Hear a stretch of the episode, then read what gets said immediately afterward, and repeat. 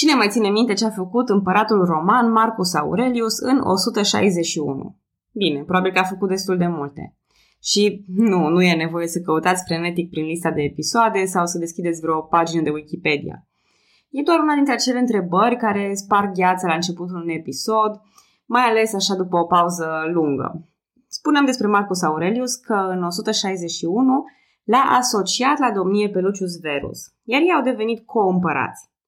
Din acel punct încolo, modelul lui Marcus Aurelius avea să se repete de mai multe ori în istoria Imperiului și a devenit mai degrabă firesc că avea un co-împărat, tocmai pentru avantajele strategice enorme. În primul rând, moștenitorul trecea printr-o perioadă de acomodare, ca un tutorial care să-l pregătească pentru funcția de împărat. Poporul și persoanele din funcții înalte erau deja obișnuite cu succesorul, așa că la finele domniei unui împărat, lucrurile nu erau stabilite doar nominal printr-o listă de succesiune, ci erau de-a dreptul firești. Și prin toate acestea se mai împărțea și fișa postului, așa că, practic, cei doi co-împărați erau mult mai eficienți. Bun, de ce mi-amintesc eu acum despre împărații romani? Nu e vreun episod special și nici nu am încurcat notițele. Bună, numele meu este Călina și în acest episod din podcastul Istoria României vom întâlni o dinastie care practică intens asocierea la domnie. După cum o spune și titlul, ne aflăm în țara românească, cea tânără, la sfârșitul domniei lui Basarab I întemeietorul. De ce tinerii basarabi? Pentru că se întrevede la final și un urmaș al lui Basarab oreclit bătrânul. Bine ați venit la episodul 28, un fel de preludiu la scrisoarea a treia. După bătălia de la Posada, în care țara românească își câștiga independența față de coroana maghiară, relațiile cu maghiarii erau, după cum vă puteți aștepta, destul de reci. După 13 ani, în 1343, Basarab I decide să-l asocieze la domnie pe fiul lui Alexandru. Prima sarcină a noului codomnitor a fost să călătorească la curtea noului rege maghiar Ludovic I. Acolo, Alexandru s-a ocupat cu diplomația, încercând să repare relațiile precare dintre cele două țări. Dar oare de ce nu vă sună cunoscut numele de Alexandru? De ce nu pare să aparțină listei de domnitori? Păi, pentru că acest domnitor nu va rămâne cunoscut sub numele de Alexandru, ci Nicolae Alexandru, iar povestea acestui nume este cât se poate de importantă pentru istorie. În 1352, Basarab I moare, iar fiul său trece de la statutul de asociat la acela de domn al țării românești. Deși maghiarii insistă că țara românească e schismatică, în mod paradoxal, Alexandru e aprobat de papa Clement al VI-lea, care descrie în 1365 cu toată pompa că Alessandro Basarati e devotat, iar valahii iau acum calea adevărului, adică aderă la catolicism. 4 ani mai târziu însă, Alexandru e izolat de către maghiari, încă nemulțumiți că domnitorul nu a acceptat supunerea ca vasal. Ludovic îi interceptează corespondența cu papa, așa că devotamentul lui Alexandru se reorientează spre o colaborare cu bizantinii. Cu sprijinul acestora înființează mitropolia ortodoxă a Ungrovlahiei. Tot atunci își ia și numele de Nicolae, după Sfântul Nicolae, apreciat de bizantini tocmai pentru activitatea din Asia Mică. Un gest măgulitor care duce la relații bune cu Imperiul Bizantin și la orientarea clară a vlahilor spre ortodoxie.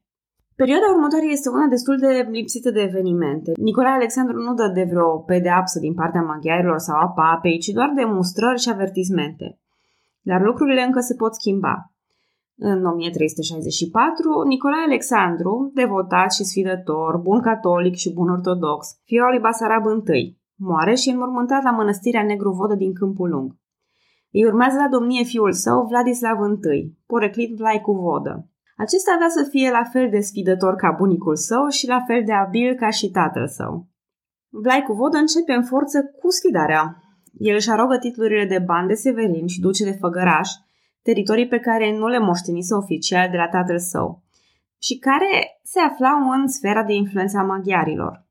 Ludovic I al Ungariei este prompt în a-l proclama pe Vlaicu un uzurpator. Mai mult că tânărul domn a preluat obiceiurile proaste ale tatălui său.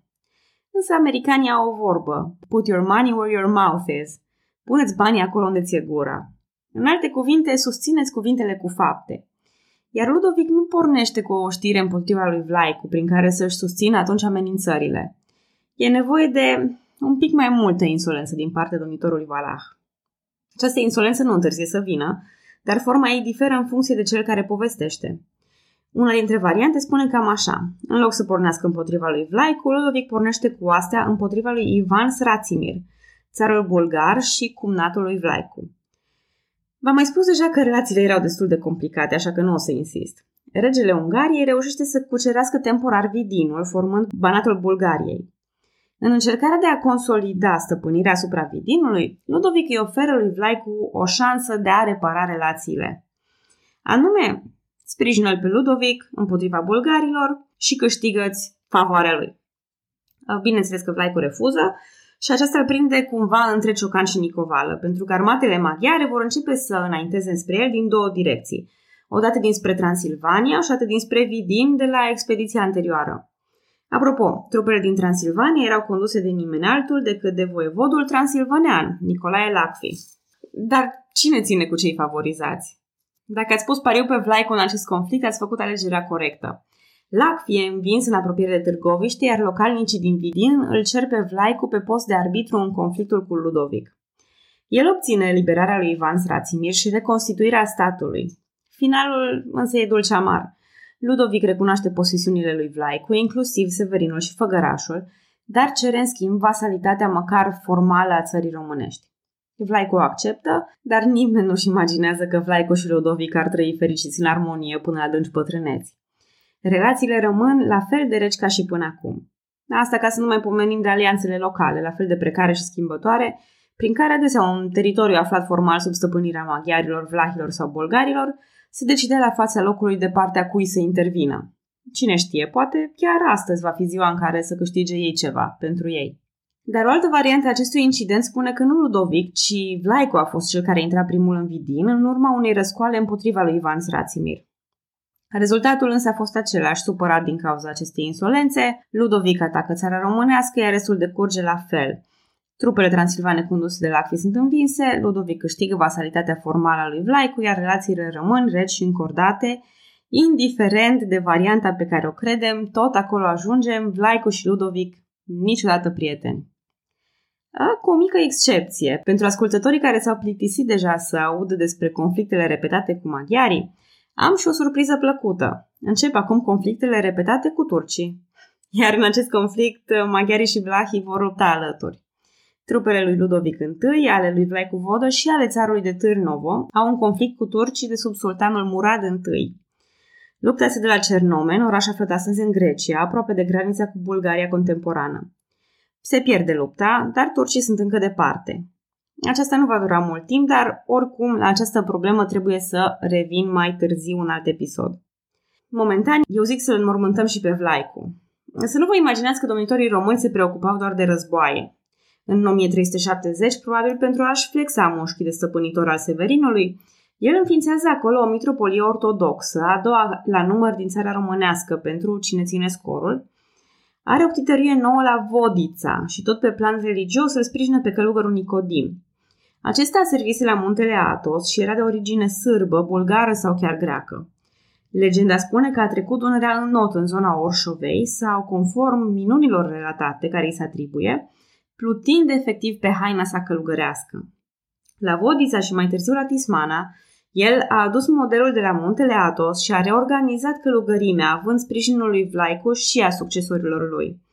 Dar și în afara țării românești, în cadrul unor delegații religioase, Nicodim a fost o figură foarte importantă a ortodoxiei timpului.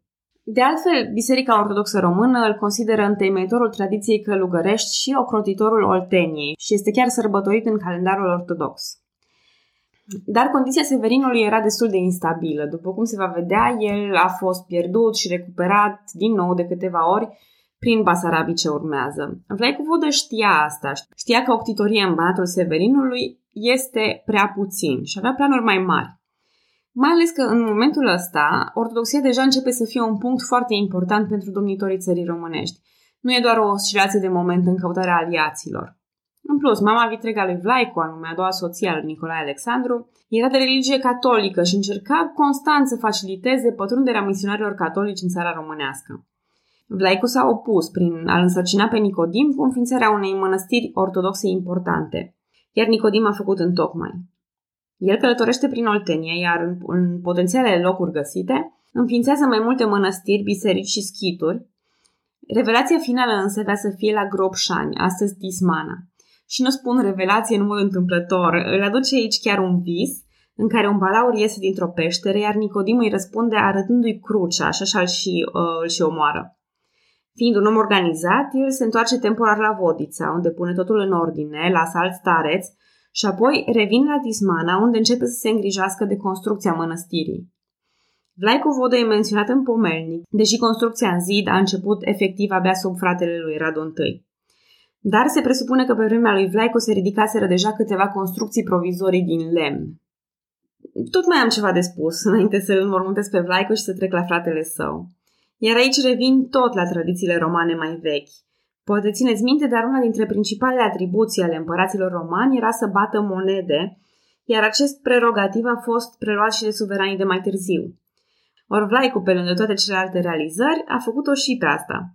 În 1365 el devine primul domnitor al țării românești care bate monedă. Aceste monede erau făcute din argint și erau numite ducați, având ca subdiviziune banul. Fața monedei avea stema sub formă de scut a basarabilor și inscripția Vladislav I Voda, iar pe spate se vedea stema țării românești, corbul așezat pe coif, cu inscripția Transalpina. Cu alte cuvinte, moneda lui Vladislav Voievod, cel de peste munți.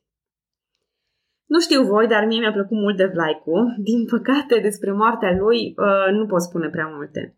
El dispare pur și simplu din sursele istorice în 1374. Cu 2 ani înainte de asta, fratele său Radu I devine asociat la domnie, iar istoricii consideră că a început să domnească singur undeva în jurul anului 1377. Atunci știm că el a comandat 10.000 de armuri cavalerești fabricate în Veneția. În același an, se pare că Ludovic I al Ungariei a pornit cu oastea spre țara românească și asta elucidează desigur și misterul celor 10.000 de armuri. Din păcate, nu știm cum au decurs aceste lupte, avem doar câteva indicii. Spre exemplu, că Orșova e acum la graniță, deci Radu I aparent deține partea de est a Banatului de Severin, iar Ludovic partea de vest. Deja povestind toate acestea, îmi imaginez locuitorii din zona Severinului cum se culcau adesea noaptea având un stăpânitor, iar dimineața se trezeau cu altul. Oare după câte astfel de pase ajungeau ei pur și simplu să dea din numeri dimineața sau... Poate oare nici nu știau miza. Domnia lui Radu I este foarte slab documentată. Nici în cazul lui nu vă pot spune cum a murit, unde e înmormântat sau cine avea Severinul la finele vieții lui. Dar ar mai fi o curiozitate. Pe un zid de pe biserica din Curtea de Argeș, titulatura lui se întrevede ca fiind, citez, domn singur stăpânitor al Ungrovlahiei, al Vidinului și al oblastiei Vidinului. Vidin? Ca Vidinul pe care el și fratele lui Vlaicu l-au eliberat de maghiari și l-au înapoiat cumnatului lor Ivan Sratsimir. Păi acum era la Radu? Totuși nu. Ceea ce se întâmplă este că el se considera probabil un protector sau un garant al Vidinului. În timpurile lui Vlaicu și al lui Radu era plin de prietenie și voie bună în această zonă. Dacă putem pune deoparte animozitatea cu maghiarii, frații, cei doi, s-au înțeles foarte bine cu țarii din Vidin și Târnovo, dar și cu despotul Dobrogei Dobrotici. O dovadă că acei amici rezistă mai bine împreună, mai ales în fața celor mari. Dan I e ultimul nostru basarab din acest episod. Pe bătrânul care va urma îl lăsăm pentru o altă dată. Dan era fiul lui Radu cu doamna Călina, nu eu, ci Ana Călina, iar domnia lui începe brusc fără a fi mai întâi asociat. Moartea tatălui său, întâmplată undeva prin 1380, îl face pe Dan voievod al țării românești. În bună tradiție a basarabilor, Dan se înțelege prost cu maghiarii și intervine în afacerile sârbești și bulgare, de obicei ca prieten, încercând să-și construiască oarecare influență locală. În 1382, Ludovic de Anjou moare, iar lucrurile rămân dezorganizate în Ungaria. Domnește mai întâi Maria de Anjou, apoi Carol al doilea de Anjou, în răstimp scurt. Criza e rezolvată prin ascensiunea lui Sigismund de Luxemburg ca nou rege, pornind o nouă dinastie. Într-un document din timpul lui Sigismund se pomenește post factum despre un incident în care Dan voievod a pornit cu oastea împotriva Mehadiei. Ia ghiciți unde e Mehadia. Da, deducția logică ar fi următoarea. Profitând de moartea lui Ludovic și de acea lipsă de organizare pe care o pomeneam, Dan s-a decis să recucerească jumătate de banat de Severin, de dincolo de Orșova, acest veșnic măr al discordiei dintre țara românească și Ungaria. Partea bună, Dan chiar reușește să ia banatul de Severin, Amlașul și Făgărașul. Deși nu am planificat-o așa, Dan întâi este un final perfect de poveste, pentru că nu avea mai multe fire. Păi uite, stăpânește Amlașul și Făgărașul și banatul de Severin? Da, exact ca Vlaicu. Se implică în problemele de la sudul Dunării, dintre țării de la Târnovo și de la Vidin? Da, exact ca Vlaicu și Radu. Termină mănăstirea de la Tismana începută de Vlaicu. Face o reformă monetară? Da, în ecou cu prima monedă bătută de Vlaicu. Și da, exact așa ca un serial palpitant va părea că toate firele se noadă, totul e ordonat și frumos, până în exact ultima scenă, când ceva se întâmplă brusc, iar spectatorii sunt forțați să stea cu sufletul la gură până în episodul următor. Și ați ghicit, exact așa voi proceda și eu. E 1386. În încăperea sa, Dan, voivodul țării românești, tremură din toate încheieturile. Simte valuri reci și calde, se ține de gât, dar degeaba, corpul lui cedează, iar voivodul cade în genunchi. E prea târziu. Dar înainte de acea ultimă suflare, deși privirea îi devenise deja încețoșată, Dan întrevede un chip familiar. Prea familiar. Iar camera de vedere se mișcă și ni-l arată pe Mircea, fratele mai mic al lui Dan, zâmbind rece. Vă spun mai multe cu altă ocazie. Pe data viitoare!